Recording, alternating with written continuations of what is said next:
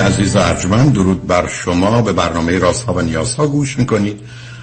برنامه است که به دلیل آنچه که طی چند روز گذشته اتفاق افتاد منو بر اون واداشت که گفتگویی با شما خوبان عزیزان درباره موضوعی که شاید سخنی کلی دربارش گفته شده یا من گفتم اما بحثی نسبتا مفصلتر رو نداشته داشته باشم.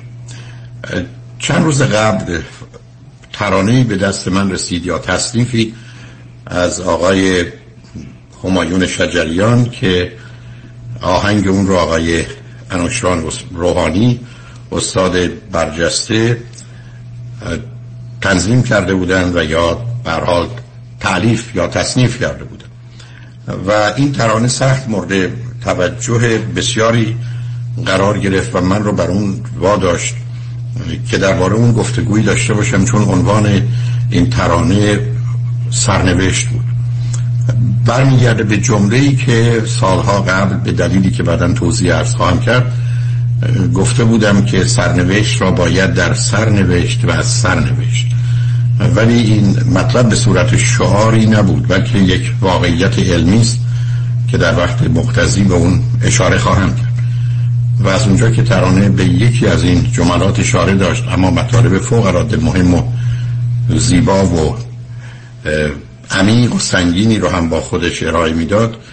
خوشحال هستم که بتونم درباره صحبت کنم و این ترانه رو هم تقدیم حضورتون خواهیم کرد. آنچه که برای بسیاری از مردم اهمیت فوق العاده داره گفتگویی است درباره قضا قدر تقدیر سرنوشت که به گونه های مختلفی بیان میشه. آنچه که در زبان انگلیسی هم به عنوان دستنی اون رو می‌شناسیم. ما درباره موضوعی مهم و اساسی که حتی در دنیای علم و به ویژه علوم تجربی مانند فیزیک یا شیمی یا بیولوژی هم هست غالب اوقات درباره مفاهیم درباره تعاریف و توده عظیم مردم به دلیل عدم آگاهی و تسلط به اون رشته اون قطعا دربارش چیزی نمی‌دانند یا اگر حرفی می‌زنن درست و دقیق نیست. وقتی که به موضوعی می‌رسه که مایه علمی فلسفی و مذهبی دارن این بازار بسیار آشفته تر میشه. اون هم درباره موضوعی که به هر حال توجهی به اون در دنیای امروز اونقدر نمیشه و معمولا گفتار و سخنی خیلی سرسری و کوتاه ممکنه در یه جایی بیان بشه میره و جز افراد خاصی که به دنبال این موضوع هستند معمولا در آنچه که به عنوان وسایل ارتباط جمعی هست دربارهش صحبت نمیشه. و اون موضوع قضا و قدر و تقدیر و سرنوشتی است که بهش اشاره کردم. به همین جد است که مایل هستم با توجه به این نکته که این موضوع زمینه علمی فلسفی و مذهبی داره و من با وجودی که کمی کمی با این موارد به ویژه زمینه علمی و فلسفی آشنا هستم اما در جهت مذهبی آگاهی و تخصص ویژه‌ای ندارم ولی از آنچه که به عنوان باورهای کلی و یا کتابهای مقدسه یا آسمانی بر اساس باور پیروانشون هست بی خبر نیستم. به خودم اجازه میدم که در این باره مطالبی رو با آگاهیتون برسونم و مایلم به این نکته اشاره کنم که این مسائل بسیار کلی است حتما ناقصه. و درخور هر نوع اعتراض و انتقادی است و فقط به عنوان یه نظر و عقیده کاملا شخصی و فردی اون رو لطفا تلقی بفرمایید و هر گونه قضاوت و نظری دارید بر مبنای یه چنین برداشت و دریافتی باشه. بنابراین آنچه که احتمالا طی برنامه امروز با آگاهیتون میرسونم عقیده است که در این باره دارم. و امیدوارم فرصت این پیدا بشه که با شنوندگان خوب عزیزی که مایلن در این مورد پرسش و پاسخی داشته باشیم امروز و یا در برنامه های فردا و پس فردا که فعلا من بعد از ظهرها ساعت 4 تا 6 در خدمت و حضورتون هستم که البته از خانه برنامه رو اجرا می‌کنم و بنج از با اشکالات فنی و یا صدای نامناسبی هم می‌تونه همراه باشه اون رو می‌تونیم تعقیب کنیم. بنابراین امید بر این است که در گفتگوهای بعدی بتونیم با هم سخنی داشته باشیم. ضمنا ممکن است که این بحث که نمی‌دونم تا کجا امروز ادامه پیدا کنه به هفته آینده چهارشنبه آینده هم موکول بشه. در این عالم از این موضوع با خبرم که موضوع قضا و قدر و سرنوشت و تقدیر با مسئله آزادی و حق انتخاب و اختیار انسان و یا عدم اون و موضوع جبر و اختیار کاملا در ارتباط و باید در اون بارم صحبتی داشت. ضمن در چارچوب مسائل روانی موضوع شخصیت به ویژه جنبه روانی شخصیت. یعنی آنچه که به عنوان زمیر آگاه و ناآگاه می‌شناسیم مطرح ماجرای ماهیت و طبیعت و یا فطرت در مباحث فلسفی مذهبی هم کنار اون قرار می‌گیره. و در نتیجه واقعا موضوع و مسئله است که برای کسانی که علاقه مند به سخنی و گفتگوی در این باره هستند می‌تونه بسیار جالب و جاذب باشه و گرچه من از عهده اون بر نمیام امیدوارم این گفتگو زمینه برای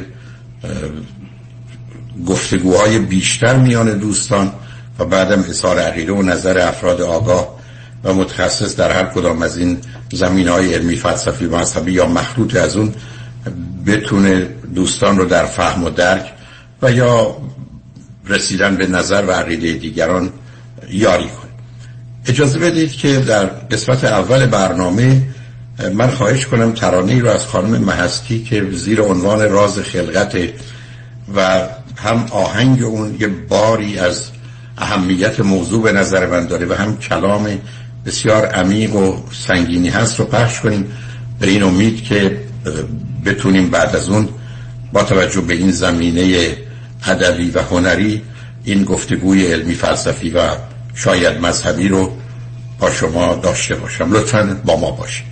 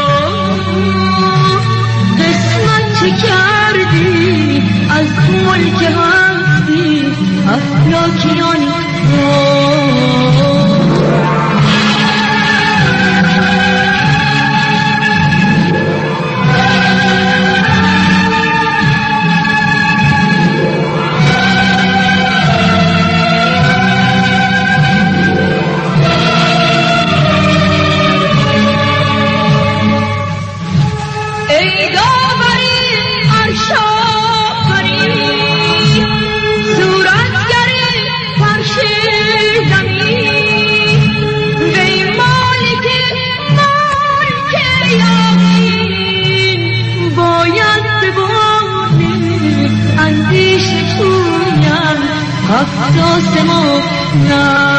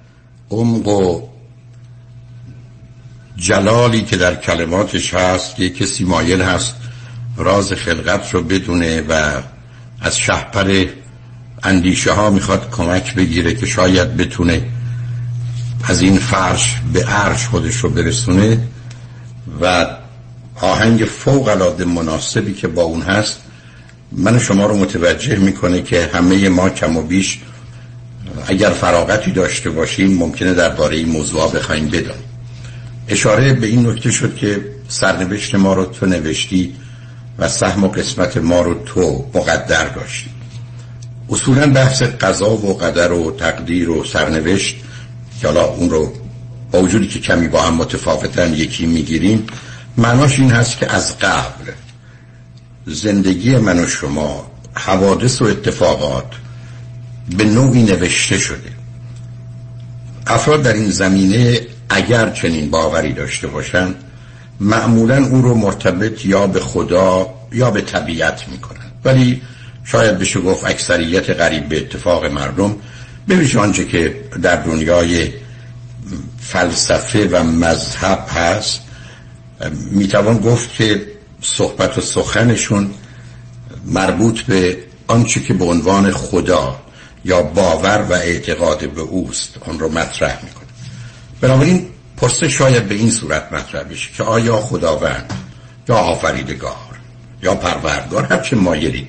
اجازه بدید که درباره این واژه ها و مفاهیم با هم فعلا به یه توافقی برسیم. همینقدر که پیام به نوعی گرفته میشه کفایت بکنه که خدا آیا زندگی منو او رقم زده و سرنوشت من رو نوشته یا نه. معلومه که این به دو سه مورد می‌تونه توجه و اشاره داشته باشه. اول اینکه همه زندگی من رو نوشته. یعنی جز به جز. یک صرفه یک عدسه یک حرف یک لغت یک جمله یک کار یک رفتار. همه چیز من از قبل نوشته شده است. دوم این که نه یک کلیاتی آمده. مثلا من اگر بدی کردم بالاخره یه جایی بدی می‌بینم. و بنابراین به گونه مقدر داشته که در یک کلیاتی او من رو به نوعی از قبل معین و مشخص کنه که چه خواهم کرد یا چه خواهد شد. ولی بسیاری باورشون بر این هست که این قضا و قدر و سرنوشت و تقدیر درباره موضوعها و موارد مشخصی است. مثل تولد یا ازدواج و غالب اوقات به طلاق نمیگن. ازدواج و طلاق و یا مرگ. تا اونجایی که صحبت در اینه که خدا این فرزند رو داد. اراده او بود تصمیم او بود که این فرد یا من به این دنیا بیان و در این زمان هم بمیرم. تا اونجایی که حتی در شعر آمده است که از مرگ حذر کردن دو روز روانی است روزی که قضا باشد و روزی که قضا نیست. روزی که قضا باشد کوشش نکند سود. روزی که قضا نیست در اون مرگ روانی است یعنی از قبل نوشته شده من در این لحظه در این ساعت مشخص با این ثانیه احتمالا آنچه که اسمش مردن یا مرگ است که خودش از در پزشکی جای گفتگو داره من میمیرم. و به که بسیاری معتقدند مهم نیست که چه اتفاقی بیفته. مهم نیست که من چه کنم. وقتی که عجل من می‌رسه یا عجل محتوم من می‌رسه در اون لحظه من جانم را از دست میدم. این حرف ممکنه درست باشه ولی دلیلی برای اثباتش نداریم. خاطرم از اون زمانی که حتی کودکی بودن و من گفته بودن که هیچ موجودی نمیمیره مگر اینکه خدا بخواد خاطرم هست. در همون شهر زیبا و عزیزم شیراز مورچه ها فراوون بودن مخصوصا مورچه های درشتی که بهشون مورچه سواری می‌گفتیم. من خاطرم هست که فکر می‌کردم اگر پا روی این مورچه الان بگذارم این میمیره. پس بنابراین من درم اون رو می‌کشم. خب بعد حرف من این بود که اگر من اون رو بکشم خدا می‌خواسته او در این لحظه بمیره. بعد گفتم خب اون قرار هست که در این لحظه بمیره. خب من نمیکشمش. بنابراین اون زنده میمونه. خب بعد به این نتیجه می‌رسم که خب خدا خواسته که این زنده بمونه. چون خدا اعلانی نکرده چون مشخص نکرده که این مورچه در این لحظه باید زنده یا مرده باشه من نمی‌تونم با این اراده مخالفت کنم. و باور کنید از همون کودکی متوجه شدم که یه چنین فرضی با توجه به اینکه ما خبر از اون اراده یا قضا و قدر نداریم فقط بعد از اینکه اتفاق افتاد می‌تونیم بگیم این قضا و قدر و اتفاق بود. نه چیز دیگه. در اینجا برخی از دوستان هستن که استدلالایی می‌کنن. نه من برای شما الان داستانی رو تعریف می‌کنم که نشون میده چگونه همه چیز رو مثلا خداوند چرخونده تا به اینجا برسه. مثال من متوجه شدم که فردا بارانی است و ضمنا باید یه راه طولانی برم. با وجودی که بنزین اتومبیل من نصفه بود و من معمولا صبر می‌کنم. تا نزدیک به آخر برسه فکر کردم بهتر برم تو این پمپ بنزین که ضمنا قیمتش هم کم بود که در امریکا قیمت ها متفاوته برم و بنزین بزنم. بنابراین فقط یادم افتاد به فردا اگر نمی افتاد این کار نمی‌کردم یادم افتاد به اینکه شنیده بودم باران میاد و بنابراین نمی‌خواستم اون روز بیام بیرون از اتومبیلم که احتمالاً کمی با توجه به مهمونی که می‌خواستم برم که مهم بود که مثلا خیس بشم پس رفتم بنزین بزنم. در حالی که هنوز بنزین داشت اما وقتی رفتم بنزین بزنم اتومبیل اون طرف که اتومبیل دیگری بود رفیدم یکی از دوستان که سالهای سال ندیده بودمش اونجاست و یه نگاهی کردم دیدم آره اون اونم متوجه من شد و بنابراین آمد سراغ من. و بعد از یه گفتگو که مدت ها بودم دیگر ندیده بودیم و خبر از حال هم نداشتیم من دعوت کرد هفته آینده به یک تولدی که مربوط به برادرش بود و من هم قبول کردم که به این تولد برم. حالا اگر من از خبر از باران نداشتم. اگر متوجه نیمه بودن باک بنزینم نبودم اگر بنزین ارزون من خصیص رو که به دنبالش هستم ندیده بودم که فکر کردم بهتر این کار بکنم اگر نگران نبودم که فردا می‌خوام لباس بپوشم نمی‌خوام بیام بیرون که کمی شاید رطوبت یا باران منو اذیت بکنه خب من اونجا نمی‌رفتم. و اگر اون آدمم اون موقع اونجا پیداش نمی‌شد منو نمیدی خب من رفتم به این مهمونی یا این تولدی که برای برادرش بود. در اونجا حالا به عنوان یه مرد درس می‌کنم دختر خانم رو دیدم که از او خوشم اومد. او هم به من توجهی داشت. تازه فهمیدم که او رو هم یکی از دوستانش آورده. علت این بوده که ناراحت بوده از یک حادثه مربوط به کارش و ضمنا با وجود که دعوت نبوده یک دوستی اصرار کرده اجازه گرفته از ساخونه و آوردتش بنابراین اگر او از کار اخراج نشده بود اگر اون دوست اصرار نکرده بود اگر روی جای بود اونم اونجا نبود. خب پس ببینید همچنان ترتیب داده داده میشه. بنابراین ما شروع کردیم با هم چند ماهی بیرون رفتن و یه روز صبح شنبه یک شنبه بود خواستیم بریم بیرون.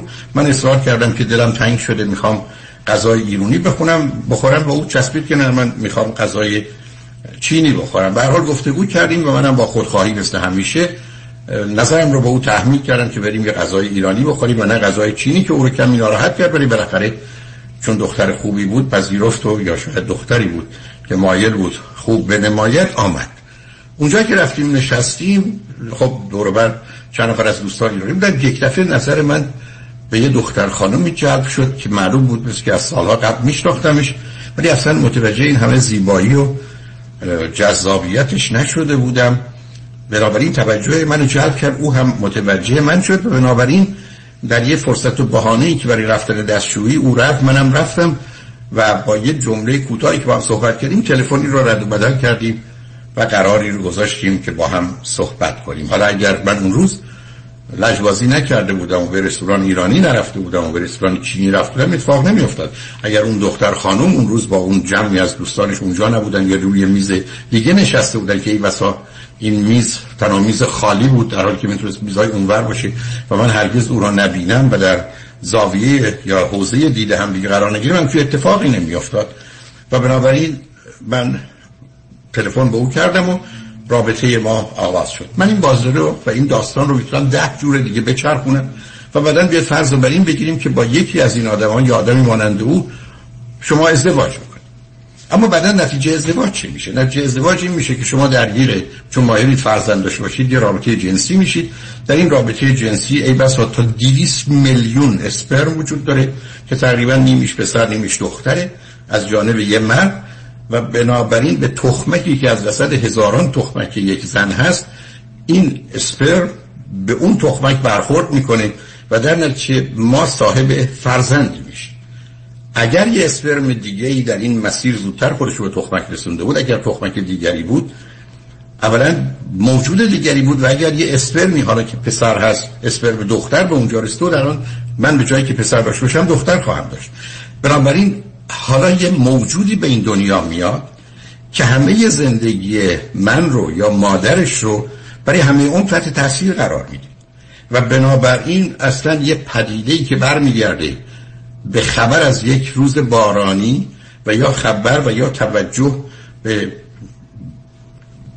کمبود یا کمبودن بنزین در باک اتومبیلم و یا نگرانی از اینکه جای دیگه گرونتر و اینجا ارزونتره و چه بهتر که اینجا بنزین رو بزنم و باک خودم رو پر کنم.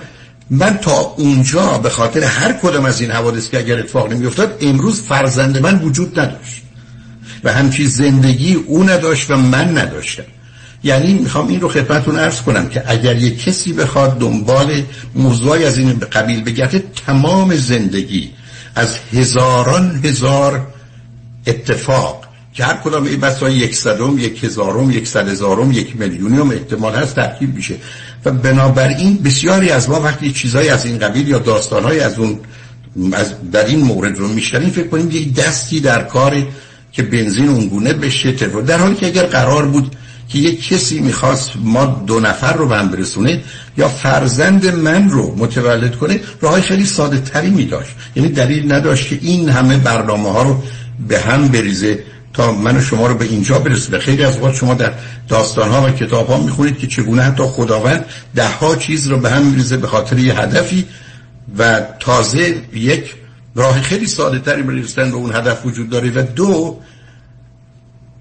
بسیاری از موارد حتی اون هدف هم اتفاق نمیافته و نمونه برجستش رو شما در زندگی در حقیقت مقدسین یا کسانی که باور و اعتقاد دارید وقتی زندگی روزانهشون رو یا آنچه که در موردشون نوشتن رو می‌خونید متوجه میشید که چگونه حوادث و اتفاقات خیلی از اون چیزهایی که خوب بوده درست بوده باید اتفاق میافتاده اتفاق نیفتاده. و در نتیجه نتیجه مطلوب حاصل نشده.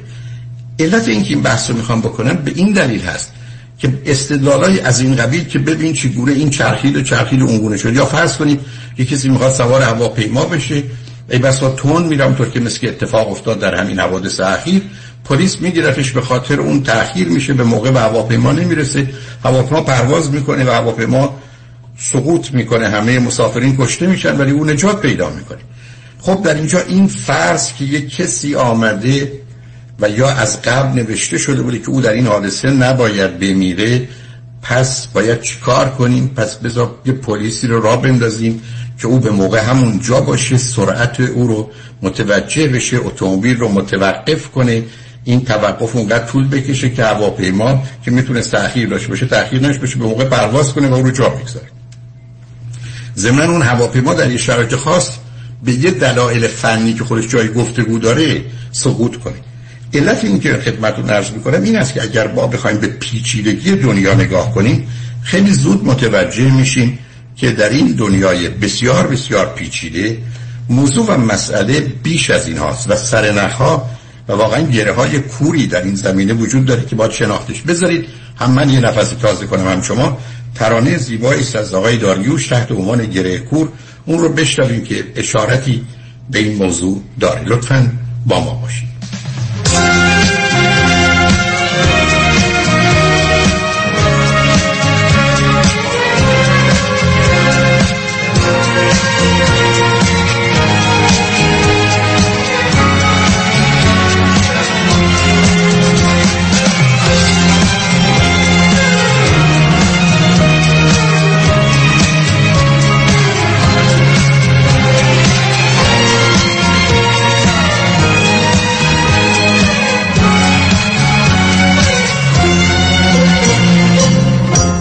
کلام سر نوشت من. سر در گم همیشه. تلسم کور این گره. یه لحظه با نمیشه تناب سر نوشت من. تنها گل عبوره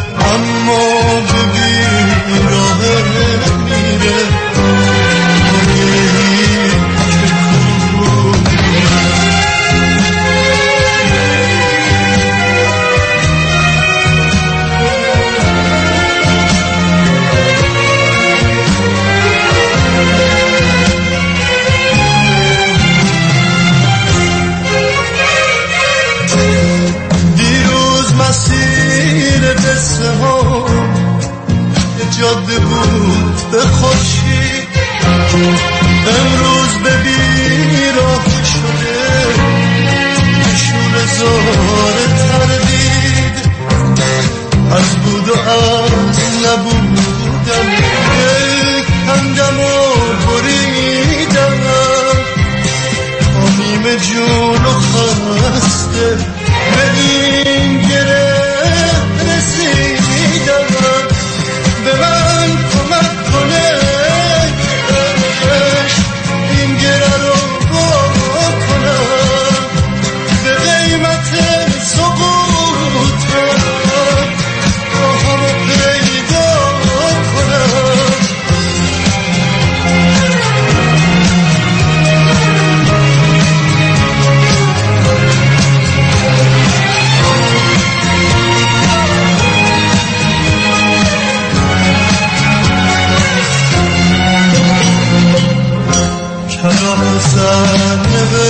نوشته من. سردرگم همیشه تلسم کور این گره یه لحظه با نمیشه تناب سر نوشته من تنها پل عبوره اما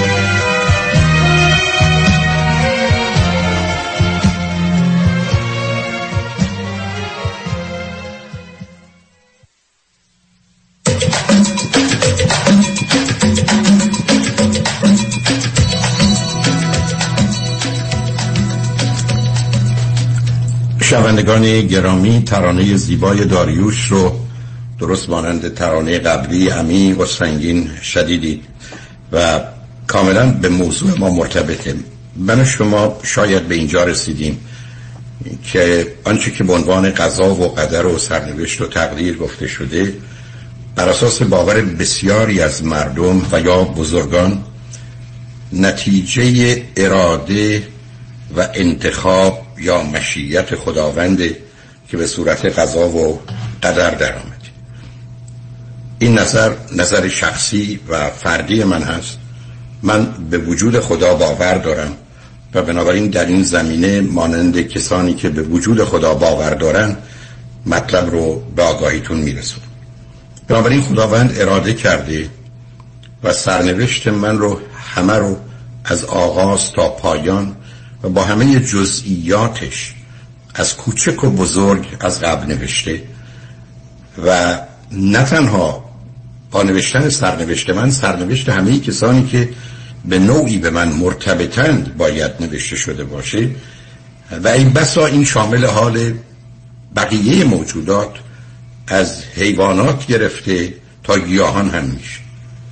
سبزی که من می‌خورم گوشتی که من می‌خورم که به خاطر اون موجودی کشته شده یا از میان رفته همه و همه تو این وضعیت قرار می‌گیرن. و به همین جهت است که بسیاری از مردم باورشون بر این هم از اینکه به اون آگاهی کامل داشته باشن یا نداشته باشن که همه چیز در جهان به اراده اوست به خواست اوست و همه چیز به این گونه از قبل نوشته شده و در اتفاق میفته اگر این حرف رو بپذیریم بدون تردید نتیجه که از اون میشه گرفت این است که مطلقا موضوعی به اسم آزادی وجود نداره. و چون آزادی نیست بحث اخلاق و درست و خوب و بدی هم نیست. و به دنبال اون موضوع خطا و اشتباه و گناه و تقصیر و حتی جرم هم معنی نداره. یعنی همطور که من مجبورم نفس بکشم و غیر از این نیست و روزی هم که خدا بخواد نفس نمی‌کشم و میمیرم و هیچ مسئولیتی در خصوص نفس کشیدنم و نکشیدنم ندارم. یعنی یک اجباره و یا اگر بخوام این اجبار رو باش به جنگم احتمالا میمیرم. وقتی که به یه مواردی از این قبیل می‌رسیم متوجه میشیم که چگونه جهانی رو ساختیم که به خاطر اراده خداوند هیچ مسئولیتی هیچ تقصیری هیچ گناهی هیچ عیبی هیچ ایرادی هیچ خوبی هیچ بدی هیچ درستی هیچ غلطی هیچی نیست. و این معمولا با برداشت های مذهبی بسیاری از مردم با آنچه که در مورد باورها و اعتقاداتشون میدن سازگاری نداره. و بنابراین این تصویر و تصور که همه چیز که ناچار به همه پدیده و موجودات مرتبط میشه از قبل نوشته شده بیمانیست درست مثل که در اتاقی که من همکنون هستم ذرات هوا. هر کدام که هر جا در حرارتی که دارن. ای بسا ترکیبات شیمیایی که دارن هم از قبل نوشته شده است. شما به یه اقیانوس نگاه کنید. تمام این قطره ها قطره های آب باید بر اساس اون تصمیم و اون نوشتار اولیه گذاشته شده باشه که الان این قطره کنار اون قطره یا روی اون قطره قرار بگیره. با ویژگی های اون قطره که ترکیب شیمیایی او حتی به چه صورت در حرارتش چه هست شوری و یا تلخیش کجاست بر اساس هر ملاکی که هست علت این که را بحث می‌کنم یعنی چقدر ساده لوحانه است و چقدر بیمعنی است که من و شما این تصویر و تصور رو داشته باشیم که همه چیز به نوعی از قبل نوشته شده و همه چیز به اجبار و محکومیت و بدون هیچ گونه حقی و یا امکانی برای تغییر وجود دارند. بنابراین واقعا بحث درباره این نوع قضا و قدر و سرنوشت مطلق تمامیت گرای کامل به نظر من سخنی سبک و تو خالی است. البته افراد همچنان باور و اعتقاد خودشون رو دارن. باورشون از نظر من محترم از خودشون هم عزیزن. ولی من یه همچین فهم و برداشت و درکی رو درست نمی‌دونم. اما ادهی معتقدن که نه موضوع رو گونه دیگه نگاه کنید. کلیات و نه جزئیات و نه. ولی موضوعی مهمی است مثل تولد مثل مرگ همون گونه که اشاره کردم. اشکال کارمون بحث که تولد این گونه اجباری یا مرگ در اون زمان و لحظه اتفاق میفته این هست که تمام حوادث مربوط به اون یا یعنی نزدیک اون رو با شما دگرگون کنید. یعنی من اگر قراره بمیرم به این دلیل که این دارو به اندازه به من نرسه پزشکی که نسخه رو می نویسه داروخانه یا داروسازی که حتی دارو رو تهیه می‌کنه مقداری رو که من فرض کنید توی قاشق میریزم و بخورم همه اینا باید از قبل به گونه ای تنظیم بشه که نتونه با توجه به آنچه که قاعده کار هست به اندازه کافی دارو به من برسه و چون به موقع و به اندازه نمی‌رسه من رو بکشه. یعنی به یک اعتبار اگر شما یک حادثه رو جهان در جهان حتمی و قطعی و اجباری بدونید تمام حوادث دور و بر اون اجباری میشه و تمام حوادث آینده تغییر پیدا می‌کنه. یعنی با مردن من فردا کسی من رو نمی‌بینه. فردا کسی اگر با من قراری داره من رو در اونجا نخواهد داشت. و در نتیجه از این که بدونه بره اونجا و من نباشم همین زندگیش تغییر می‌کنه. اگر بدونه که من مردم و نیاد باید برنامه دیگری بذاره و تمام زندگیش رو که این بسا به دنبال خودش تغییرات بسیار ژرف و عمیقی تو زندگیش داره رو موجب بشه. بنابراین این گفتگو که من و شما به اینجا برسیم که نه برخی از موارده که در اونجا جبر است و از قبل نوشته شده به نظر من اون هم بیمعنی است. به همین است که شما وقتی به تاریخ هم نگاه می‌کنید ببینید یک در طول تاریخ مردم به دلیل که آشنایی لازم رو به مسائل پزشکی یا بهداشتی نداشتن و یا دسترسی کافی به غذا نداشتن وقتی به آمار نگاه می‌کنیم ای بسا متوسط عمر انسان ها در چند هزار سال قبل متوسط عمر ای بسا دوازده سال ده سال هم نبود یعنی بیشتر مردم میمردن به طوری که آمار دهه یا هزاره دوم مسیحیت در اروپا نشون میده از دوازده تا 16 تا بچه که به این دنیا می آمدن بیشتر از دو تا باقی نمیموندن. به که جمعیت اروپا برای مدت 700 سال دو برابر نشد چون پدر مادر که میمردن بجاشون دو تا بچه می آمدن ولی متوسط تعداد بچه ها در جوامع مختلف متفاوت بوده. ولی بین 8 تا 12 نفر بوده. و نتیجهش این هست که از 10 تا آدمی که به این دنیا می آمدن در اون دوران تقریبا 8 تاشون قبل از بلوغ می مردن و خب شما یه آماری هم این چنین رو الان ندارید الان در امریکا در مقابل در هزار نفر سه نفر و هزار تا بچه سه, سه تا بچه میمیرن. و این بسیار متفاوته تا زمانی که از در هزار تا 800 تا میمردن. این رو به این دلیل عرض می‌کنم که ما نمی‌تونیم بگیم پس یه زمانی بوده که خدا تصویرش این بوده که مردم 5 سال 10 سال 20 سال متوسط زندگی کنن الان رسید به 60 70 سال و ضمن هم اکنون در برخی از کشورها مردم 80 سال متوسط یا حد اکثر عمرشونه. در برخی از کشورها دیگه 5 سال و 10 سال و 15 ساله. هنوز نگاه کنید به برخی از مناطق افریقا می‌تونید اون رو ببینید. آیا واقعا خداوند نشسته به امریکایی گفته تو 80 سال اون کن؟ به یک موجود در یک کشور فقیر جنگ زده آسیب خورده آشفته به هم ریخته در افریقا گفته تو فقط پنج سال زندگی کن؟ یعنی اینا نوشته شده. و اون وقت اگر چنین چیزی نوشته شده اصلا بعدا کوشش ما به جهت زنده ماندن کوشش ما به جهت اینکه دانش پزشکی و بهداشت رو به جایی برسونیم که نمیریم در چه چارچوب و معنایی خواهد بود.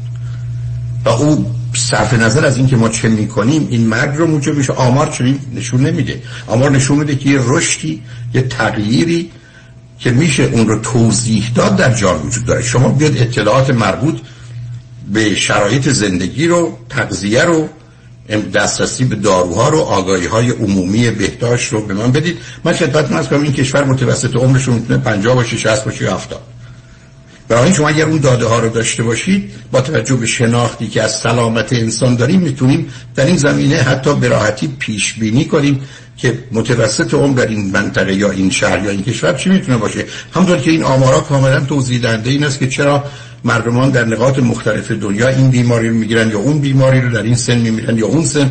مردان چرا این گونه هستن؟ زنان چرا؟ آن چرا هستن؟ چه از بیماری فیزیکی؟ چه تا روانی؟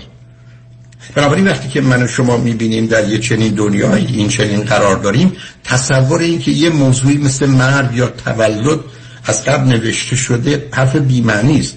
چرا با پیشرفت‌های علمی اون افریقاییانی که از افریقا آمدن امریکا که بقیه خواهران و برادران و خویشاوندانشون در سی چل سالگی میمیرن اینجا آمدن امریکا 60 70 80 سالگی میمیرن. یعنی این اضافه عمر رو اینجا بهشون دادن در حالی که تولدشون این در افریقا بوده. و اونجا بقیه اعضای خانواده با توجه به شرایط در اون سن و سالا مردن. در حالی که در اینجا ای بسا دو برابر اونها عمر کردن. بنابراین به نظر می‌رسه استدلال خالی و تو خالی است که من و شما فکر کنیم برخی از حوادث به گونه ای هست که از قبل نوشته شده. بنابراین نه من اینکه همه چیز نوشته شده در جهان همه چیز هر ذره از هر قطره هر برگی به نوعی این گونه هست رو قبول ندارم. و نه قبول می‌کنم که فکر کنم برخی از حوادث از قبل نوشته شده و از اون گریزی نیست و حتما من در ساعت سه و 22 دقیقه و هفت ثانیه و یک دهم هفت ثانیه میمیرم. یه همچین چیزی که اولا نشون دهنده اوج خودخواهی منه که فکر کنم بارگاه خلقت و از حتی این کهکشان هایی رو که می‌شناسیم که فقط وقتی به عظمتش نگاه می‌کنیم حقارت خودمون رو حس و احساس می‌کنیم که چه هیچی. یه دفعه فکر کنم که به یک باره حالا خداوند یا هر کسی آمدن برای من که اینقدر مهمم ساعت مرگ مشخص کردن. و در نتیجه اون رو ثبت کردن و حالا من هر کاری بکنم گریزی نیست. از مرگ حذر کردن دو روز روا نیست. روزی که غذا باشد و روزی که غذا نیست روزی که غذا باشد کوشش نکند سود. روزی که غذا نیست در اون مرگ روا نیست. یعنی اگر من برم خودم از یه پشت بور صد طبقه هم بندازم پایین من نمیمیرم چون اون روز نیست. ولی می‌دونیم هیچ کس این کار رو نمی‌کنه. چون می‌دونیم با یه همچی فاصله میمیریم. و اگر شما به یه سقوط هواپیما نگاه کنید که توش 500 نفر بودن و یه نفر زنده مونده اگر دوربین هایی وجود داشت که دقیقا آنچه که بر این آدم اتفاق افتاده می‌تونست توضیح بده می‌تونست نشون بده که چرا زنده مونده. یعنی این گونه نبوده که یک کسی دستی او رو از تو هواپیما بیرون بکشه هواپیما سقوط بکنه همه بمیرن اون یه نفر سالم بیارن بیرون. نه. به راحتی میشه نشون داد. چرا؟ برای که وقتی به دوربر خودمون نگاه می‌کنیم می‌بینیم همه چیز به این قاعده است. هر کسی تو تخصص و رشته خودش می‌بینه همه چیز در بر اساس قاعده و قانون اتفاق میفته یه دندان پزشک این رو می‌بینه یه جراح این رو می‌بینه یه مهندس این رو در زندگیش می‌بینه که این کار رو می‌کنه اون جواب به دست میاد. چرا ما باید فرض رو بر این بگیریم که نه به یک باره یه حکمی از قبل صادر شده و همه این چیزها رو به هم میریزه؟ بنابراین من مفهوم قضا و قدر و سرنوشت رو که خداوند اون رو نوشته همه چیز رو یا برخی رو یا مواردی رو نمیپذیرم و نمیپسندم. حرف دیگری در این باره زده میشه. و اون حرف دیگر این هست که نه خداوند ننوشته ولی خداوند آگاهه که تو فردا ظهر چی می‌خوری؟ خدا عالم دیگه خدا آگاهه. می‌دونه تو فردا ظهر نهار چی می‌خوری؟ پس بنابراین تو مجبور هستی همون نهار رو بخوری. راه دیگه ای نداری. این همون حرفی است که منتصب است به خیام یا به حال از آن خیام من می خورم و هر که چون من اهل بود می خوردن او نزد خدا سهل بود. می خوردن من حق ز ازل می‌دانست گر می نخورم علم خدا جهل بود. خدا می‌دونست من امشب شراب می‌خورم من اگر امشب شراب نخورم علم خداوند به نادان یا جهل تبدیل میشه. پس بنابراین من مجبورم که شرابم رو بخورم. اینجا باز همون بازی جبره. پس بنابراین من چون خداوند عالم است به آنچه که من می‌کنم پس من گریزی از آنچه که او بهش علم داره ندارم. موضوع می‌تونه چیز دیگری باشه. به نظر می‌رسه که این گفتگوی فلسفی مثلا در فلسفه اولا یا الهیات یا متافیزیکی که بویژه در شهر بویژه در ایران به وسیله فلاسفه و بزرگان ما رشد پیدا کرد تا زمان ملا صدرا شاید این گفتگوی مربوط به علم خدا سبب میشه که جهان جبر درش باشه و اختیار و آزادی نداشته باشه مطرح بوده. اما من می‌تونم با مثالی موضوع رو برای شما روشن کنم. شما تشک بردید به یه مسابقه فوتبال.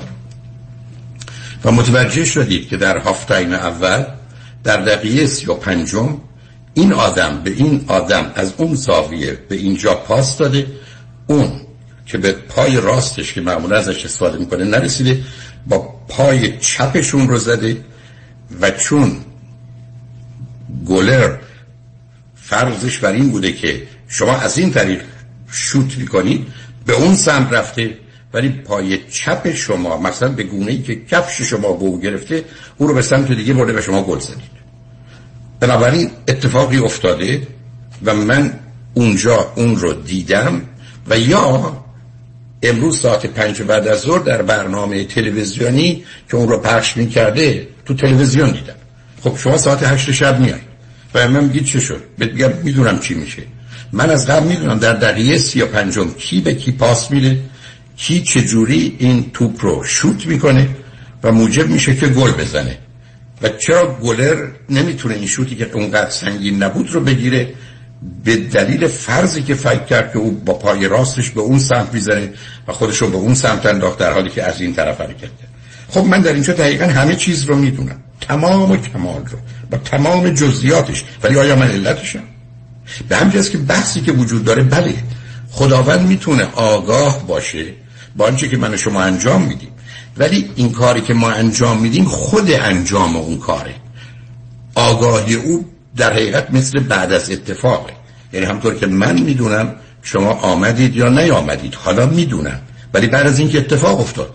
بنابراین گفته شده علم خدا سبب یا علت یا موجب چیزی نیست بلکه خود اون چیزه.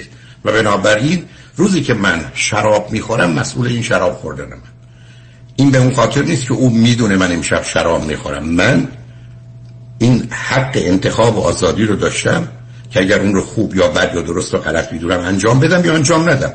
او به این اتفاق و کاری که من کردم آگاهی و آشنایی داره. ولی معنای این حرفی نیست که او از قبل نوشته یا او موجب شده یا مهمتر از همه مسئول من نیستم. بنابراین ملاحظه می‌کنید که گفتگو درباره این که علم خداوند سبب میشه که من و شما به کاری دست بزنیم چون او میدانه پس بنابراین مسئولیت از آن ما نیست کاملا و به نظر من منتفی است.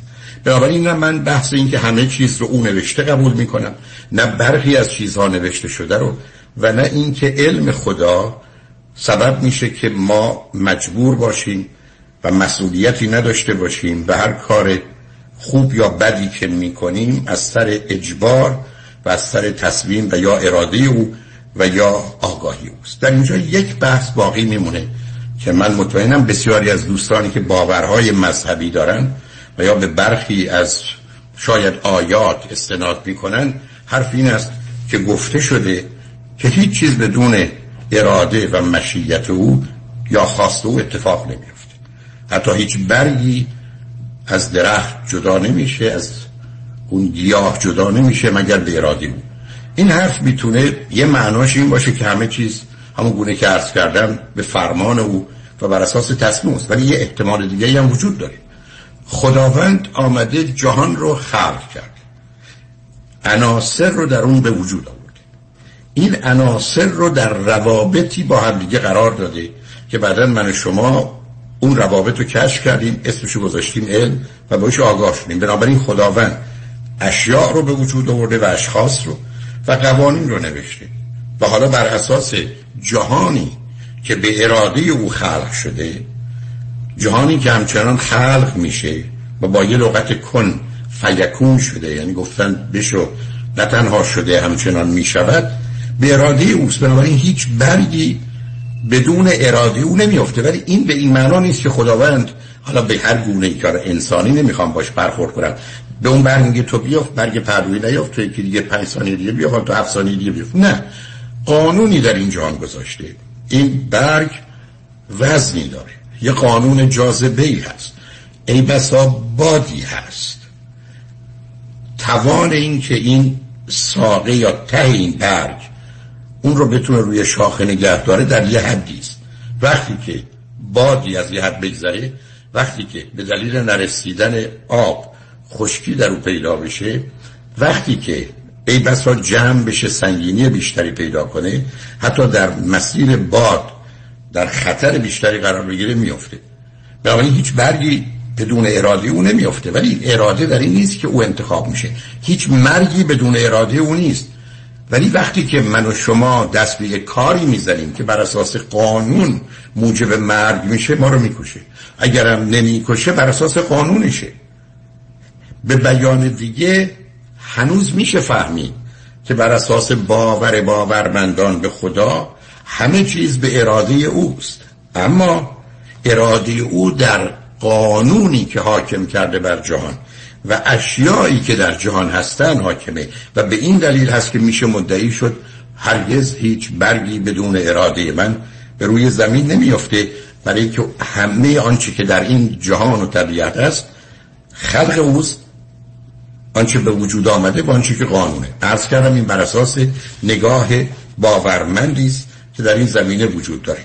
بنابراین به اکباره تکلیف آنچه که من و شما به عنوان قضا و قدر و سرنوشت میشنویم از نظر من موضوعی است منتفی که حالا باید به جنبه فلسفی و علمی اون نگاه کرد. کوتاه سخن. من عرض کردم عقیده و نظر شخصیمه. با وجود باور به خداوند نظرم این نیست که همه چیز از قبل نوشته شده. باور من این نیست که برخی از موضوعها مثل تولد یا مرگ نوشته شده.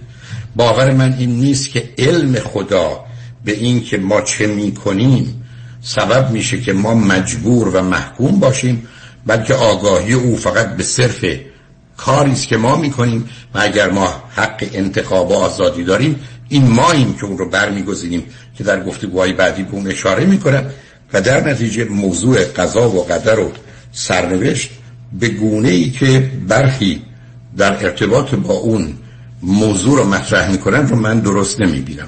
یعنی آنگونه که بعدا اشاره خواهم کرد متوجه جنبه جبر و اختیار یا آزادی و انتخاب در انسان در زمینه های مختلف یا موجودات دیگه هستن. ولی اون رو در چارچوب و قالب دیگه ای می‌بینم. و بنابراین گفتگو درباره این که این قضا و قدر و سرنوشت و تقدیر این گونه نوشته شده و به در آمده رو باش راحت نیستم. اجازه بدید با ترانه از خانم گوگوش که به عنوان تقدیر هست که مطالب جالب و فوقرادهی داره اون رو هم بشنویم و در این حال فرصتی باشه که من هم نفسی بکشم و دنباله برنامه رو در خدمتتون باشم. لطفا با ما باشیم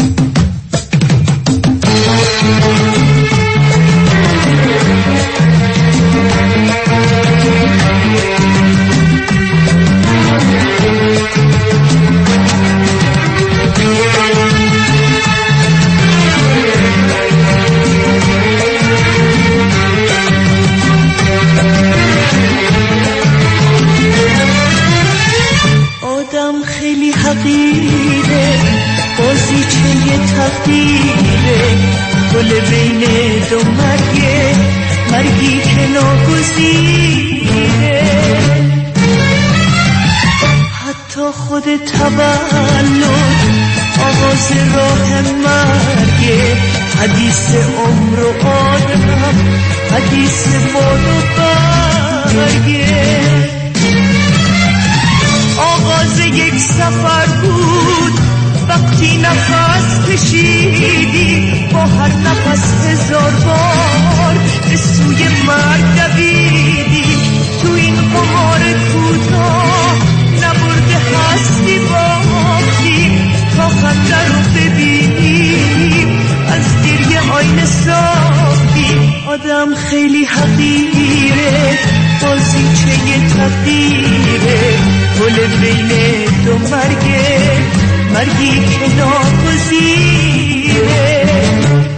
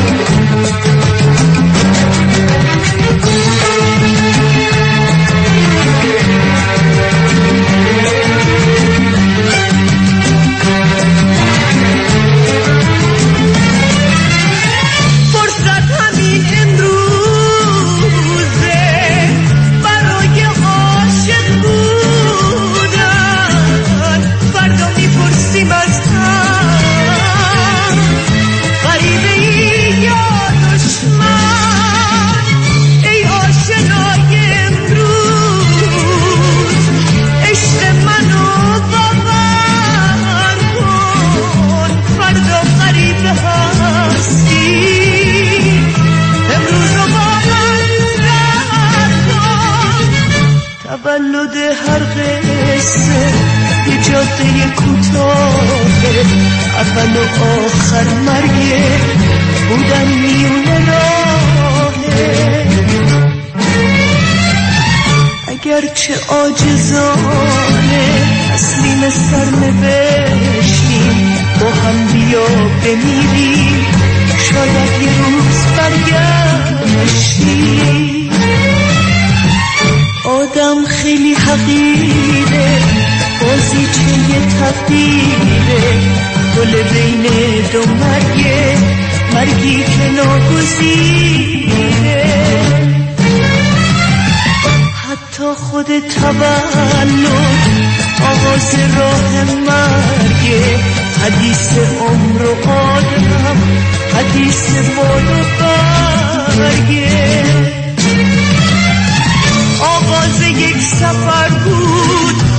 وقتی نفس کشیدی با هر نفس هزار بار به سوی مرگ دویدی. تو این قمار کوتاه نبرده هستی باختیم تا خطر رو ببینیم از گریه آینه ساختی. آدم خیلی حقیره بازیچه تقدیره. گل بین دو مرگه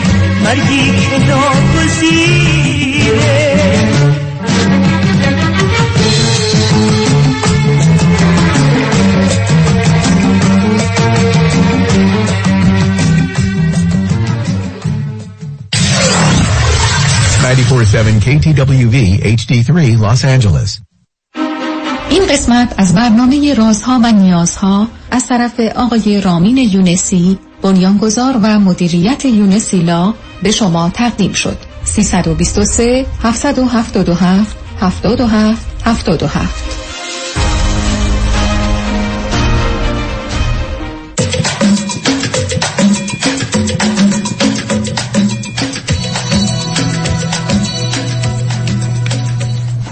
شنوندگان گرامی همان گونه که در آغاز برنامه اشاره کردم سخنی درباره قضا و قدر و تقدیر و مخصوصا سرنوشت با شما خواهم داشت و تا به حال اشاره بسیار ناقص و در خور هر نوع اعتراض و انتقادی در مورد برداشتی که باورمندان به خدا در مورد خواست او اراده او مشیت او در حوادث و اتفاقات جهان و در خصوص انسان داشتم رو یا دارن رو خدمتون عرض کردم.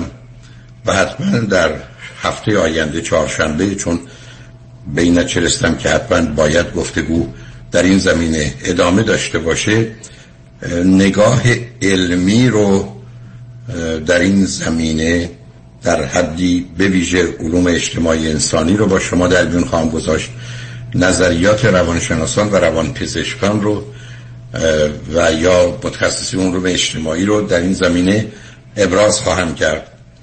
ولی مایل هستم الان به یک نگاه دیگری که به هر حال برداشتی روانی اجتماعی هست و امروز در جهان علم پذیرفته شده و با اون آشنا هستیم و دلایل فراوانی در این نظریه و تئوری وجود داره رو آقایتون برسون و اون مطلب این هست که به نظر می‌رسه کودک انسانی که در یک سال اول با حسش زندگی می‌کنه و بین یک تا هفت سالگی با هوش و تخیلش یعنی این ترکیبه در این مدت برای خودش دو چیز رو می‌سازه.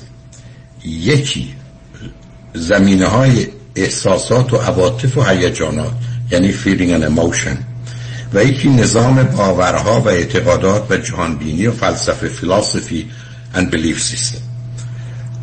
یعنی موضوع کودک انسانی با توجه به آنچه که امروز از در روانی اجتماعی می‌شناسیم این است که حدود 6 سالگی مخصوصا وقتی که مشکلات مربوط به عقده ادیپ و الکترا رو که از نظر جنسی در ارتباط با پدر و مادر هست پشت سر می‌گذاره وارد یه مرحله میشه که با دو چیز روبرو میشه. یکی موضوع احتیاج و نیاز یکی پیدا شدن آنچه که به عنوان عقل rational mind thinking و reasoning می‌شناسیم. در این زمانی که به نظر می‌رسه کودک انسانی دست به کاری حیرت انگیز می‌زنه یعنی با اون حسش هوشش تخیلش و مخصوصا امروز با احساسات و عواطف و هیجاناتش خوب یا بد افسردگی استراب یا آرامش و احساس شادی مثبت و منفی احساسات عواطف و نظام باورها و اعتقاداتش که فرض کنید در یک کشوری در یک خانواده هزاران بار نام پیامبری یا کتاب آسمانی آمده باور او در جهت اون اعتقاد تثبیت و قطعی میشه و در درون او می نشینه و جا میفته و کاشته میشه. یعنی در حقیقت این نوع حس و احساس و باور و اعتقاد اون العلم فسقر کل نقش و الحجر هست. یعنی علمی است که در کودکی است و مانند نقشی است که به روی سنگ کنده شده همیشه است. به همینجاست که تعجب نداره. چرا؟ بیش از 90 درصد مردم دنیا هرگز این فکر رو نمی کنند که نظری واقع بینانه راجع به پدر و مادر یا بویژه درباره باورها و اعتقادات مذهبی و یا احساسات و عواطف کودکانه داشته باشند. به طوری که در سن سی چل پنجاه سالگی ممکن از یک صدا از یک سوسک از یک سگ حتی بترسند و احساس بدی پیدا کنند که نشون دهنده این است که اون 7 سال اول چگونه در ساختن وجود اونها نقشی داشته و امروز حتی می‌دونیم بیش از 80 درصد شخصیتشون رو در بر می‌گیره. بنابراین کودک انسانی حدود 6 7 سالگی ناگاه کاملا ناگاه دست به یک کاری می‌زنه و اون این است که پیشنویس یا نمایشنامه زندگیش رو می نویسه پیشنویس و نمایشنامه زندگی. یا اون script رو می نویسه که من از حالا که هفت سالمه تا 97 سالگی 107 سالگی چگونه می‌خوام زندگی کنم؟ حتی در این زمینه دو سه تا نقش رو انتخاب می‌کنه. من یه نقش بیش از حد مسئول رو انتخاب می‌کنم. یه نقش نجات دهنده رو انتخاب می‌کنم. یه نقش قربانی رو انتخاب می‌کنه و در تمام امورش اون رو ابتدا در تئاترهای دیگران و کم کم در تئاتر و نمایشنامه که خودش می نویسه و اداره می‌کنه انجام میده. یعنی من یه دفعه نگاه می‌کنم اینم تمام عمرم مانند یه نوکر مانند یه کلفت زندگی کردم. تمام عمرم به عنوان یک کسی که خواستم ثابت کنم به همه خوبم و لطفا منو دوست داشته باشید زندگی کردم. تمام عمرم خشبین و طلبکار و ناراضی از خودم از دیگران از طبیعت حتی اگر باور دارم از خدای خودم بودم. من همیشه این بودم. یعنی مطالعات نشون میده که ما در حالت عادی و معمولی پیشنویس زندگی رو می‌نویسیم. در حقیقت به ما در هفت سالگی شش هفت سالگی میگن این کامپیوتر در اختیار شماست. برنامه زندگیتون رو بنویسید. program رو بنویسید. و مغزتون رو بر اساس این program خودتون و ما تنظیم می‌کنیم. یعنی آگاه نیست. ولی این پیشنویس زندگی نوشته میشه. به همین جاست که بسیاری از شما حرفتونی هست که از 6 7 سالگی من دلم می‌خواست دکتر یا مهندس بشه حتی مطالعات نشون میده که در اون زمان اصلا تصمیم می‌گیرید کی ازدواج کنید. با چه جور آدمی ازدواج کنید. چند تا فرزند خواسته شما این که داشته باشید. چگونه در ارتباط با این فرزندان باشید. حتی تا اونجا پیش رفتن که مطالعات نشون میده ما حتی می‌دونیم وقتی که به آخر عمر می‌رسیم می‌خوایم چگونه زندگی کنیم. می‌خوایم که کسانی دوربر ما باشن یا نباشن. می‌خوایم ما رو چگونه بشناسن یا از ما یاد کنن. به همین است که گفته شده من و شما در 6 7 سالگی سکریپت پیشنویس نمایشنامه زندگیمون رو می نویسیم پس بنابراین آنچه که اسمش سرنوشت هست در سر من و شما به دست خود من و شما نوشته میشه. سرنوشت یعنی در سرنوشت یا ما در سر می نویسیم. اما نکته مهم اینه که در دنیای امروز برای اولین بار این فرصت و امکان پیدا شده که ما بین 22 تا 26 یا 22 تا 29 سالگی که اصولا تغییرات و دگرگونی های خاصی در همه زمین ها در ما پیدا میشه. همه جنبه های روانی اجتماعی ما رشد خودشون رو کردن. غیر از قسمت محدود دو سگانی باقی مانده رشد روانی اجتماعی که مرتبط به ایام بعد از سی سال تا صد ساله ولی اجزاء دیگر رشد. همه به اوج و کمال خودشون رسیدن. رشد فیزیکی ما قد ما تکلیف ما روشن شده. رشد احساسی عاطفی جنسی ما معلوم شده. رشد ادراکی و شناختی ما تعیین شده. بر مبنای اون رشد علمی عقلی ما معین شده. به خاطر اون رشد اخلاقی شکل و فرم خودش رو گرفته.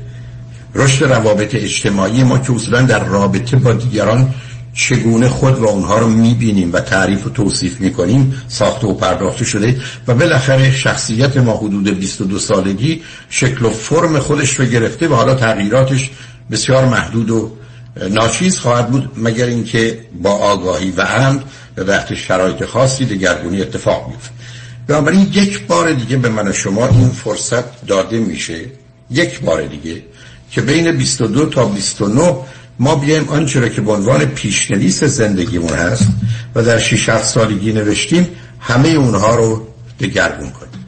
یعنی بیایم و در نتیجه زندگی خودمون رو از سر بنویسیم. به قول ارسطو یا شاید افلاتون اون رو مطمئن نیستم زندگی که یک بار زیر سوال نرفته ارزش زیستن رو نداره. یعنی من باید بین 22 تا 29 سالگی به این پرسش پاسخ بدم که باور من به اینکه خدا هست یا نیست از کجا آمده من چه دلیلی برای بود و نبودش دارم؟ چگونه به این موضوع نگاه می‌کنم؟ نظر من در باره یک باور کلی فلسفی و جهانبینی من که انسان چنین یا چنانه زن چنین یا چنانه مرد چنین یا چنانه ازدواج چگونه است بچه کجاست؟ روابط اجتماعی کجاست؟ روابط اقتصادی و سیاسی کجاست؟ همه و همه باید یک بار زیر سوال بریم. و حالا این بار بین 22 تا 29 من زمینی رو فراهم کنم که دو مرتبه آنچه رو که به عنوان سرنوشت در سرنوشتم این دفعه از سر بنویسم. بنابراین سرنوشت آن رو باید در سرنوشت و از سر نوشت اگر چنین نکنم که به نظر می‌رسه ای بسا تا 200 سال قبل حتی 99 درصد مردم هرگز چنین فرصت امکانی رو پیدا نمی کردن به دلیل آنچه که می‌دانیم از نظر محیط اجتماعی و توانایی های علمی و عقلی شرایطی بوده که اکثریت قریب به اتفاق مردم زندگی 6 7 سالگی رو تا آخر عمر ادامه می‌دادن. با همون باورها با همون اعتقادات با همون عادات با همون جدول ترجیحات زندگی می‌کردن و تفاوتی آنچنان بین هفت سالگی و هفتاد سالگیشون نبوده. مگر آنچه که طبیعت اون رو بهشون تحمیل کرده. درست مثل عزیزی که شما او رو در سی سالگی می‌بینید 20 سال نمی‌بینید در 50 سالگی می‌بینید. براتی تشخیص می‌دید. چون تغییری در ظاهر او اتفاق از نظر شما نیفتاده که مانع تشخیص بشه. حتما تغییر اتفاق افتاده ولی اونقدرها نیست که مسئله باشه. و به همین است که توده عظیم مردم در طول تاریخ هرچی که در 7 سالگی بودن تا 80 سالگی می بودند. و تغییر پیدا نمی شد. چون فرصتی برای این تجدید نظر در پیشنویس زندگی در نمایشنامه زندگی در آنچه که ذهن با اون به نوعی برنامه ریزی شده. و به دنبال اون حرکت می‌کنه رو نداشتن. ولی برای اولین بار در دنیای امروز این فرصت پیدا شده که ما بین 22 تا 29 یه تجنظر اصولی و اساسی در تمام زمینه های فلسفی و جهان بینیمون در نظام باورها و اعتقاداتمون در جدول ترجیحات و احتیاجاتمون ولی مهمتر از همه در چارچوب مسائل احساسی عاطفی و هیجانیمون داشته باشیم. یعنی من باید خودم را از افسردگی یا از استراب یا از احساس گناه یا خجالت یا گدایی محبت کردن بیرون بیارم. و الا همون موجود 6 ساله هستم که در حقیقت کودکی هستم که قولک شدم. کوچک بودم فقط بزرگ شدم. ولی همون آدمم. و است که شما تعجب نمی کنید اگر با این واقعیت روبرو بشید که وقتی با آدم ها از نزدیک آشنا میشید می‌بینید در سن 50 و 60 و 70 همون 6 7 ساله ها یا 5 6 7 ساله ها هستن. حتی نگاه کنید به همه ورزش هایی که ما داریم. همه ورزش ها برمیگرده به مرحله سنسوری موتور یا حسی حرکتی که کودک هر چیزی رو باید حس کنه و آدم پرتاب کنه. برای امروز شما می‌بینید آنچه که اسمش ورزش هست از فوتبال گرفته بسکتبال گرفته تنیس گرفته بیسبال گرفته همه و همه به نوعی یک توپ برش درگیره. یا به صورتی و پرتاب در اون و زدن ضربه به اون یا استفاده از حسمون برای تغییر در اون. و اینا نشون دهنده این است که ما adult children هستیم یعنی کودکان ریشداری. ما فقط از اینجا به اونجا رسیدیم. حتی شما نگاه کنید به پرسش هایی که بچه های سه چهار ساله می‌کنن. اگر اونها رو بنویسید و بعد یک کتاب فلسفی معتبر رو یا تاریخ فلسفه رو نگاه کنید پرسش هایی که فلاسفه کردن همون پرسش هایی است که کودکان در سه چهار پنج سالگی می‌کنن یعنی چرایی که برای اونها مطرح است موضوع اصلی حتی فلسفه در بزرگسالی من شماست. و این نشون دهنده این نیست که ما در حقیقت احساس بدی بکنیم. نشون دهنده این است که همطور که بدن من با من میمونه قلب من با من میمونه مغز من با من میمونه زمیر و ذهن من با من میمونه آنچه که من در هفت سالگی یا هفتاد سالگی هستم همچنان با منه. و به که به راحتی میشه آدم ها رو در چارچوب رفتارشون گفتارشون باورشون و اعتقادشون دید. در ترانه‌ای که بعدا خواهید شنید ما بر اساس باورها و اعتقاداتمون حاضریم سرمون رو بدیم ولی سرنوشت اون رو عوض نکنیم. یعنی هرگز از سرنوشت سر بر نمیگردانیم. چرا؟ برای که در وجود ما نوشته شده. اما ما یه وجودی هستیم که توان اینو داریم با تجدید نظر بین 22 تا 29 به آنچه که خوب و درسته برسیم چرا؟ برای که آنچه که تا هفت سالگی ما اتفاق افتاده با هوش و حس و تخیل ما بوده که هیچ محتوای اخلاقی انسانی واقعی علمی عقلی منطقی نداره یعنی یک کودک هفت ساله به هیچ وجه توانی که نامش رو انسان و اخلاق بشه گذاشت. واقعیت و علم و عقل و منطق گذاشت. اصلا درش وجود خارج نداره. حتی عقل در او ظاهر نمیشه. منطق که راه و روش درست به کار بردن عقله اصلا معنای اونجا نداره. او با حس و اوش و تخیلش زندگی می‌کنه. و در اونجاست که تمام زندگی خودش رو نوشته و ای بسا نه تنها سرنوشت خودش رو نوشته در صورت که جایگاه و پایگاه پیدا کنه سرنوشت دیگران رو نوشته. یعنی به عنوان پدر با این سرنوشتی که خودش نوشته فرزندش رو تربیت می‌کنه. به عنوان مادر چنین می‌کنه. به عنوان یک کارمند یا به عنوان یک رئیس چنین عمل می‌کنه. به عنوان یک فرد عادی و معمولی یا به عنوان یک مدیر و رهبر چنین می‌کنه. به که شما کاملا وقتی گفتگوها رو میشنوید همه جا بوی انسان رو در سنین مختلف میشنوید. هزاران بار بر روی خط رادیو تلویزیون. هزاران بار. به دوستانی که بالاترین مدارک علمی و دانشگاهی رو داشتن. حتی استادان برجسته دانشگاهی معتبر بودن. بر اساس گفتگویی که خودشون رو پذیرفتن به این نتیجه رسیدیم که واقعا اون آگاهی و دانش در اونها چیزی رو که مربوط به کودکیشونه تقرگون نکرده.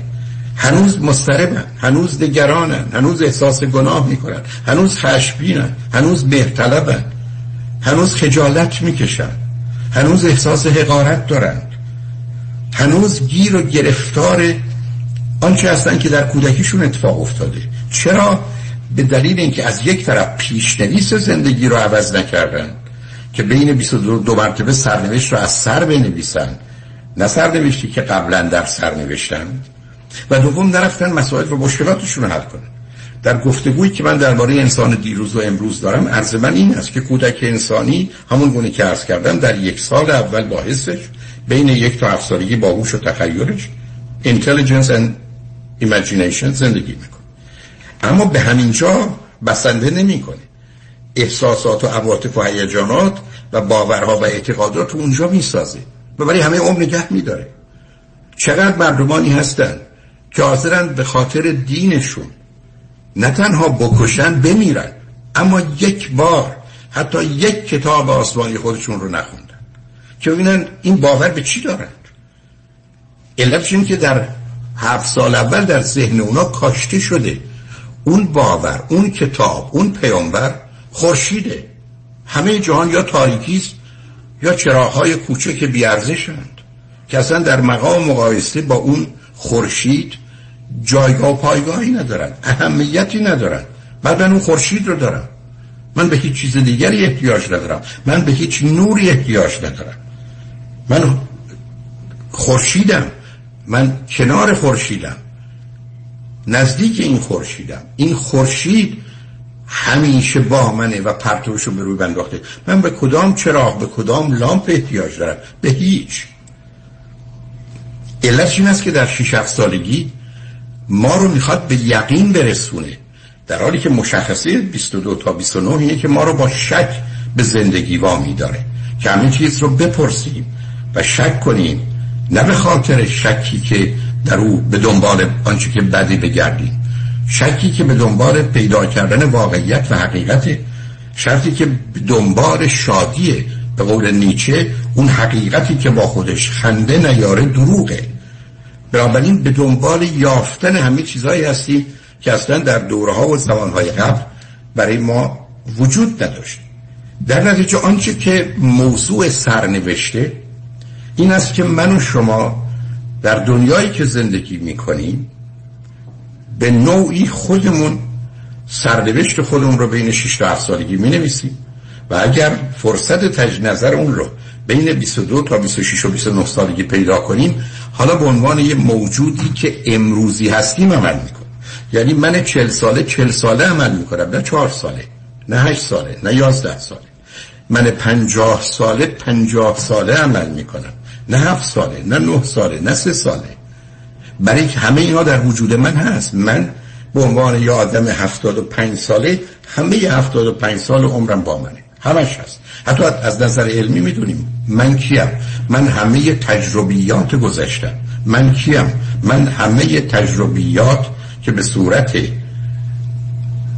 آنچه که حافظه و یادگیری منه در وجود منه. من که فارسی بلدم اما ژاپنی و چینی بلد نیستم. من کیم؟ یک خبرم در خداگاه که بیش از هر خبر دیگری انرژی روانی متوجه است. بنابراین من هم مانند دیگرانم. بر مبنای چنین نظری است که میشه فهمید جمله عمیق و سنگین و دقیق و درست اینه که آنچه که اسمش سر نوشته باید در سر نوشت و از سر نوشت. در سر می نویسیم به خاطر آنچه که فرمان رشد و وجود و طبیعت انسانی است. اما قرار هست که دوباره اون رو از سر بنویسیم تا بتونیم با آنچه که هست برسیم. در اینجا چه اتفاقی میفته؟ معلومه چه میشه.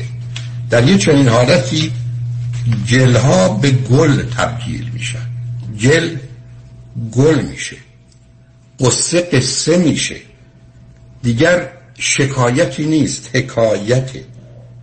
و در نتیجه در یه چنین شرایطی آنچه که اتفاق میفته این است که در زمینه احساس و عاطفه و هیجان من و شما به محبت و عشق می‌رسیم و در جهت باور به آنچه که آرمانه و اخلاق و انسانیت می‌رسیم و در نتیجه سبب میشه که ما عشق رو باور کنیم و نه به قدرت عشق برسیم تا عشق به قدرت داشته باشیم. اینجاست که اون تفاوت اصلی و اساسی پیدا میشه. اجازه بدید به این نکته اشاره کنم که این جمله که سرنوشت را باید در سرنوشت و از سرنوشت سبب شده که استاد بسیار برجسته هنر و موسیقی ایران انوشیروان روحانی با اون سابقه فوقراده و اون توانایی حیرت انگیز و در این حال موجودی مهربان و انسان و صمیمی و دوست داشتنی با همکاری فرزند برومند کسی مثل شجریان بزرگ یعنی همایون شجریان ترانه ای رو تقدیم حضور شما کنند که در اون حرف اساسا در این است که سرنوشت را باید از سر نوشت و بدونیم که اگر اون رو از سر ننویسیم ای بسا سر خودمون رو به خاطر هیچ و پوچ میدیم. و به دنبال این نیستیم که از گلهای جهان گل بسازیم و از قصه های جهان قصه و عشق رو باور کنیم و باور ما محبت و عشق باشه. اجازه بدید که این ترانه رو بشنویم و برگردیم. من گفتگوم رو با شما ادامه خواهم داد.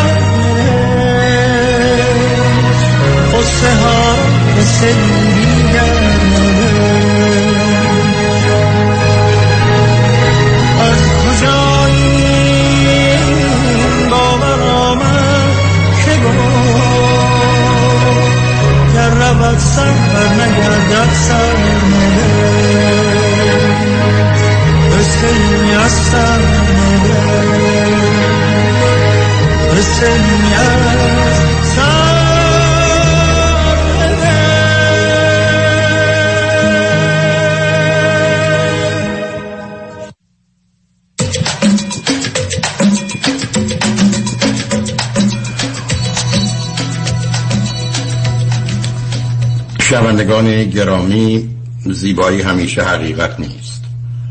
حقیقت نیست همیشه زیبا نیست. اما برخی از اوقات زیبایی و حقیقت با هم در میآمیزند و در نقطه با هم تلاقی می‌کنند. و اون زمانی است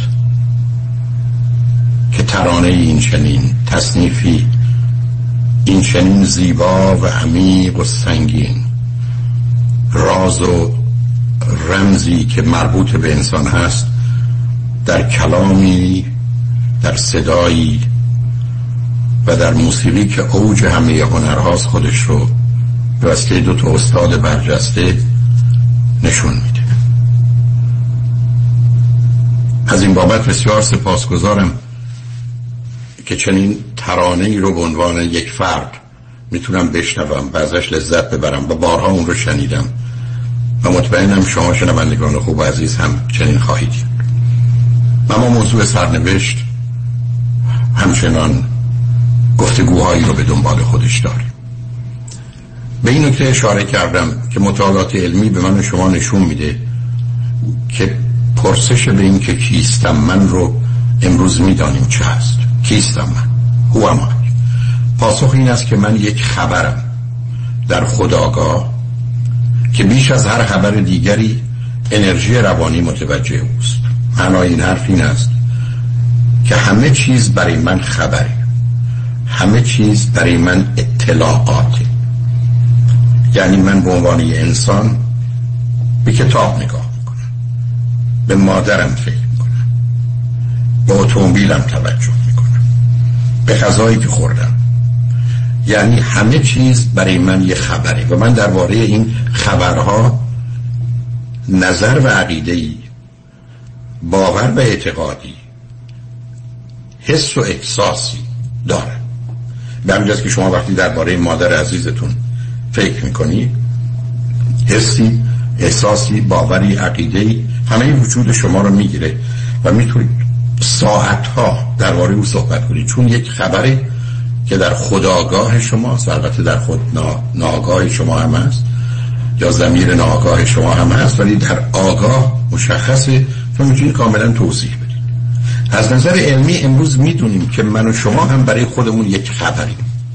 یعنی همونطور که مادر من برای خب... من خبر برادرم یا فرزندم منم برای خودم خبرم.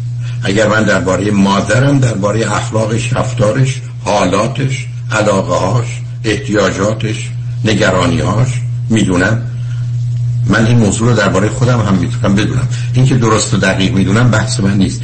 یعنی من خودم برای خودم یه خبرم. بنابراین بسیاری از ما فکر می‌کنیم مهربونیم یا نامهربونیم باهوشیم یا بیهوشیم تنبلیم اهل خجالتی هستیم نگرانیم خوشبینیم مثبتیم امیدواریم یا به هر حال روی خودمون مانند بقیه برچسبهایی می‌زنیم و بنابراین من یک خبرم در خداگاه مانند همه خبرهای دیگه.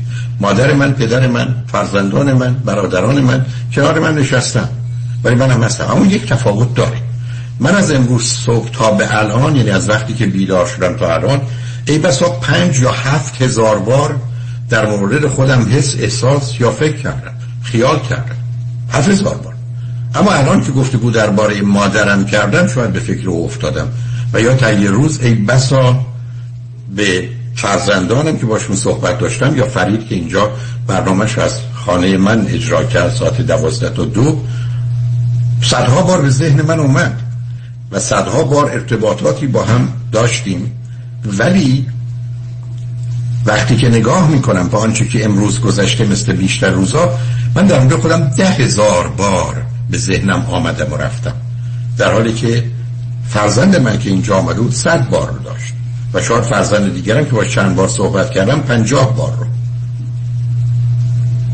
و اتفاقا با هر دو برادر عزیز من که صحبت کردم اونها هم آمدن و همسر عزیز برادر کوچکترم یعنی اینها هم به نوعی به ذهن من آمدن و مقداری از ذهن و زندگی من اشغال کردن. اما در مقام مقایسه من مثل همه دیگران جز در شرایط استثنایی خبری هستیم که بیش از هر خبر دیگری سایکلیک انرژی یا انرژی روانی که توجه هست متوجه اوست.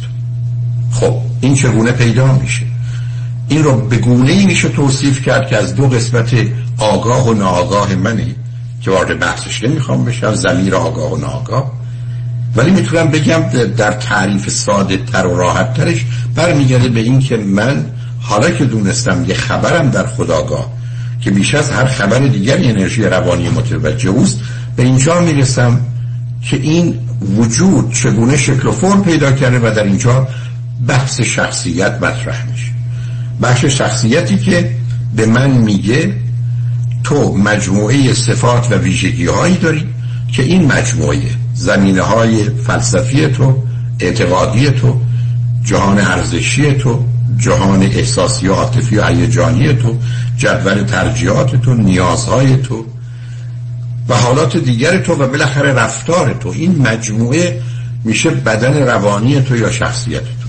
بنابراین شخصیت من همونی که یه بدنی رو می‌تونید کاملا از بالا تا پایین توصیف کنید شخصیت هم یعنی همه وجود من که این پدیده درست مانند بدنم تغییرات کمی رو حتی به صورت آن خواهد داشت ولی این تغییرات بلند مدت احتیاج به یک عوامل دیگری داره چه از بیرون چه از درون که دگرگونی خودشو پیدا کنه. برای من با یه چیزی به اسم پرسونالیتی یا شخصیت روبرو هستم. وارد بحثش باز نمی‌خوام بشم اما این شخصیت من بدون تردید مرتبط اولا به عامل ارسی یعنی هریدیتی یعنی پدر و مادر من و سه ای بسا تا هفت یا هشت نسل بعد از من همه اونها که در این چتر یا درخت فامیل من قرار می‌گیرن که ویژگی های روانی داشتن بر اساس تغییر و تأثیری که بر روی ژنهایی که از پدر و مادر به من منتقل شده من رو به نوعی به وجود آورد. به که رنگ چشم من یا ترکیب صورت من یا دماغ من همه و همه نتیجه یه ترکیب و مخلوطی است که امروز از در علمی می‌دونیم چگونه برداشته شده و آمده. درست مانند یه مقدار لغات و واجه هایی که من شما ازش یک مقاله نوشتیم و در آوردیم یا یا احتمالا از حروفی که با اون کلمات رو ساختیم. پس بنابراین وجود من یه زمینه هریدیتی و ارسی داره. و اینجاست که زمینه رو فراهم می‌کنه به جهت دو چیز. یکی آنچه که صفات و ویژگی های خوب مناسبه که از پدر و مادر و نسل های قبل به من رسیده. یکی صفات و ویژگی های بد و منفی و بنابراین من شما می‌تونیم به این دنیا بیایم. نه تنها از نظر فیزیکی چشم بینایی داشته باشیم یا نابینا بدن توانایی داشته باشیم یا ناتوان از نظر روانی هم چنین ما می‌تونیم با افسردگی با خرش با وسواس به این دنیا بیام یا می‌تونیم ما این مشکلات و مسائل رو یا این بیماری ها رو نداشته باشیم. این اولین چیزی که در ساخت وجودی من شما نقش اصلی و اساسی رو داره زمینه های ارسی و ژنتیکه که بدون انتخاب و تصمیم و نظر من و شما ساخته میشه و در یک بدنی که یک بدن فیزیکی هست قرار میشه معلومه که به مجردی که این تخمک در شکم مادر یا مادر من تولید شد از این به بعد اون عامل ژنتیک کار خودش رو می‌کنه. ولی وارد یه محیط تازه میشه. و بنابراین محیط قصد حتی نه ماه قبل از تولد در شکم مادر. بنابراین اگر مادر من در دوران بارداری با غم و اندوه و افسردگی به خاطر مرگ عزیزش روبرو باشه به بدن من با توجه اینکه کدام قسمت در حال تشکیل آسیب می‌زنه و چون مغز من تقریبا همیشه در حال رشد خودشه حتما به اونجا که بعدا زمین و ذهن و مغز منو می‌سازه آسیب می‌زنه. بنابراین من حالا در شکم مادرم هم علاوه بر زمینه های عادی رشد ارسی زمین های رشد محیطی دارم. ولی وقتی به این دنیا قدم می‌گذارم حالا دیگه محیط اطراف من ترکیبی میشه از همه کسانی که دوروبر من هستند و به طریقی در آغاز حسی روی من اثر می‌ذارن اینکه فرزند اولم یا چهارمم اینکه پدر و مادر من چند دازه هستند یا نیستند اینکه پدر و مادر من چقدر آگاهند و بهربانند یا, ناگاه و نامهربان. همه اینا زمینهایی رو فراهم می‌کنه که در من همه نوع سلامت رو و یا بیماری رو موجب بشه. و بنابراین من تحت تاثیر آنچه که به عنوان محیط و یا تربیت قرار می‌گیرم ساخته و پرداخته میشه بنابراین علاوه بر اون عامل ارث الان اینجا من با یه عامل دیگری روبرو هستم که موضوع در حقیقت محیط آموزش و پرورش تعلیم و تربیت یا هر چی بخوای نامش رو بگذارید و تاثیراتی است که دیگران روی ما دارن. حتی امروز می‌دونیم که تاثیراتی که پدر و مادر تو زندگی بچه ها دارن امروز در حد 11 درصد در حالی که خواهران و برادران در حد 33 درصد. یعنی نقش خواهر و برادر در ساختن و پرداختن یا به هم ریختن یا خوب و بد من که به من به نوعی تحمیل میشه بیش از حتی پدر و مادرمه. و این رو می‌دونیم. بنابراین اون چی که مایل هستم خدمتتون عرض کنم این است که من بعد از زمینه های ارسی با زمینه های محیط و شرایطی که روبرو هستم معلومه که در اینجا شرایط اجتماعی مطرحه. وضعیت اقتصادی ما چگونه است؟ ما در چه جامعه هستیم؟ آیا خانواده ما محترم و پذیرفته شده؟ یا خانواده ما پذیرفته شده نیستن؟ آیا ما به اکثریتی تعلق داریم که با باورها و اعتقاداتون راحتیم؟ به یه اقلیت تعلق داریم که زیر فشار اکثریتی اگر اون اکثریت نسبت به ما نامهربان و غیر منصفانه عمل بکنه همه اینا سبب میشه که من به نوعی در این دوران ساخته و پرداخته بشم و یه چیزی تا 18 تا 22 سالگی من این وضعیت ادامه پیدا اما خوشبختانه همونطور که اشاره کردم از حدود هفت سالگی من چیزی به اسم عقل rational mind thinking و reasoning در من می‌تونه پرنگیخته بشه. معناش نیست که ما همطور که با هوش به این دنیا میاییم و هوشمون رو همیشه داریم با عقل هم به این دنیا میام. نه ما یه زمینه هایی داریم. درست مثل استعدادی که من برای نواختن پیانو مانند استاد بزرگ می‌تونستم داشته باشم و چون از این استعداد استفاده نکردم هیچ نمی‌دانم. ولی استعداد و قابلیت حتی نه در یک صدم و هزارم ایشون ولی این استعداد و قابلیت در من بوده که من بتونم یک آلت موسیقی رو بنوازم. ولی چون به دنبالش نرفتم اون رو بلد نیستم. نتیجه که سبب میشه که من خودم هم در این ساختن خودم نقشی و تأثیری داشته باشم و بنابراین جنبه ها و جلوه های مختلف و متفاوتی رو پیدا کنم. اما آنچه که مهم هست این است که آیا پدر و مادر و محیط و شرایط آموزشی به من اجازه به وجود آمدن عقل rational mind thinking و reasoning رو داده یا نداده؟ چون این چیزی است که نه در حیوانه. وارد این بحث شاید بعدا بشم. مختص انسانه و تازه ممکن همونطور که من از این به این دنیا آمدم و بدونی که بتونم پیانو بزنم از این دنیا میرم در حالی که استعدادش رو داشتم آمادگیش رو داشتم می‌تونستم ولی نکردم و بنابراین نمی‌تونم. آدما به این دنیا میان و بدون عقل از این دنیا میرن. از نظر من 99 درصد مردم در طول تاریخ عقل نداشتن. آنچه که به عنوان rational mind thinking و reasoning می‌شناسیم. که در هفته آینده راجبش گفتگو می‌کنم. اما مشخصه اصلی که مورد نظر من هست این است که مشخصه اصلی عقل در مفهوم آزادی. یعنی همه قسمت های وجود من تحت تاثیر قوانین طبیعت و علیت. اما وقتی به rational mind thinking و reasoning می‌رسیم به دلایلی که خواهم گفت قسمت آزاد وجود منه. و این آزادی است که به من حق انتخاب رو میده و مسئله اخلاق رو مطرح می‌کنه و به دنبال اون مسئولیت رو. یعنی حالا من با یه عقلی که به من آزادی میده و حق انتخاب میده زمینی رو فراهم می‌کنن که به اصول اخلاقی و مسئولیت برسم. می‌تونم عقل رو نداشته باشم یا می‌تونم عقل رو با وجودی که دارم به کار نگیرم؟ اون گفتگویی است که با هم خواهیم داشت. اما نکته مهم اینه که در حالت عادی آنچه که من رو از 7 سالگی یا 18 سالگی تا آخر عمر می‌بره ارث است و محیط و ترکیباتی که در اینجا پیدا میشه.